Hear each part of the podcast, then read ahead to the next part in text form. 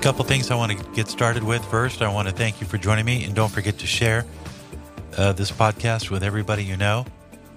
Uh, 10, 20 minutes, that's all I need from each segment, but it's always going to be packed with information. I also ask you to follow my coronavirus podcast, which is a weekly update on what's happening with mitigation. Uh, gives you all the latest numbers, the, the real numbers, so you can track trends, what's happening, news with impact, information that's designed to let you know how to navigate through the confusing maze of COVID porn, facts, not fear. And we just posted a, an exclusive interview that Dr. Robert Malone had. He's the inventor of mRNA, and he is featured in a 20 minute Epoch Times interview that he recently did. We took the audio, we put it up. In 20 minutes, you can learn everything you ever wanted to know about COVID, where it started, how it got here, what involvement our government had and continues to have in mitigation, and it will uh, it will make you upset.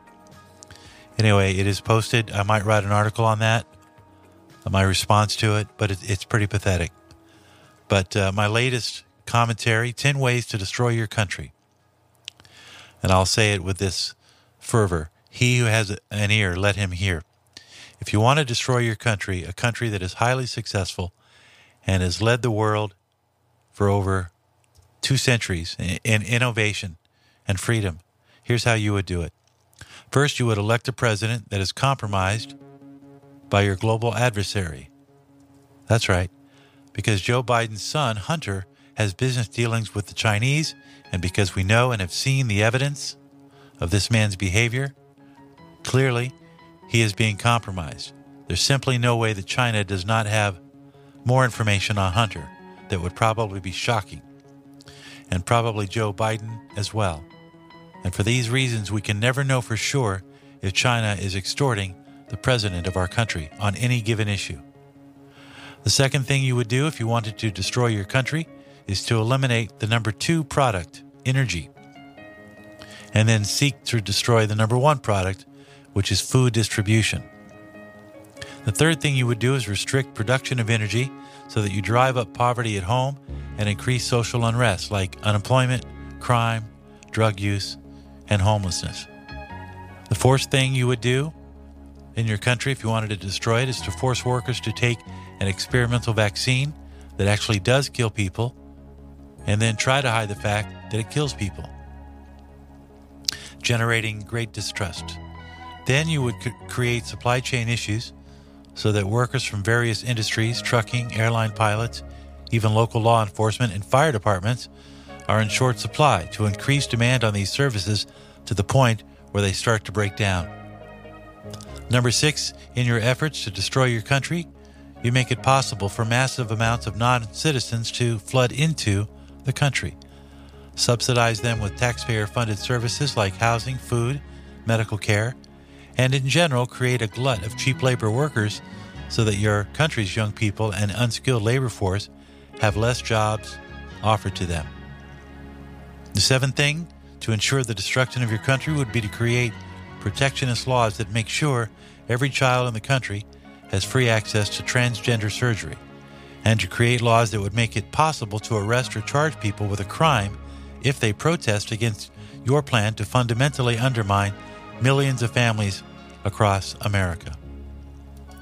Number eight on our list Make sure cartels have easy access to your cities and communities where they can bring in massive amounts of deadly narcotics, child trafficking, and gunfire. Number nine, no destruction is complete without an army of criminals being released to roam our streets in the name of diversity and increased robbery, rape, and murder. And last but not least, the tenth way to completely destroy your country is to use media propaganda to scare people into complying with a vaccine policy that will eventually create an entire society of people who have AIDS like immune compromised systems, making them even more dependent on the government. And once you have accomplished your goal of undermining and gutting the once great American system, you can relax and congratulate yourself for fundamentally changing America into a third world country. No better or worse than every other stinking country on this earth. That's what I leave you with this. Thanks for stopping by the Conversation Podcast with Jim Watkins. This war, things get confused out there. Power, ideals, the old morality, and practical military necessity.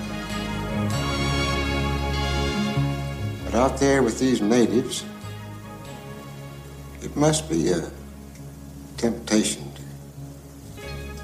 be God. Because there's a conflict in every human heart between the rational and the irrational, between good and evil. And good does not always triumph. Sometimes the dark side overcomes what Lincoln called the better angels of our nature. Every man has got a breaking point.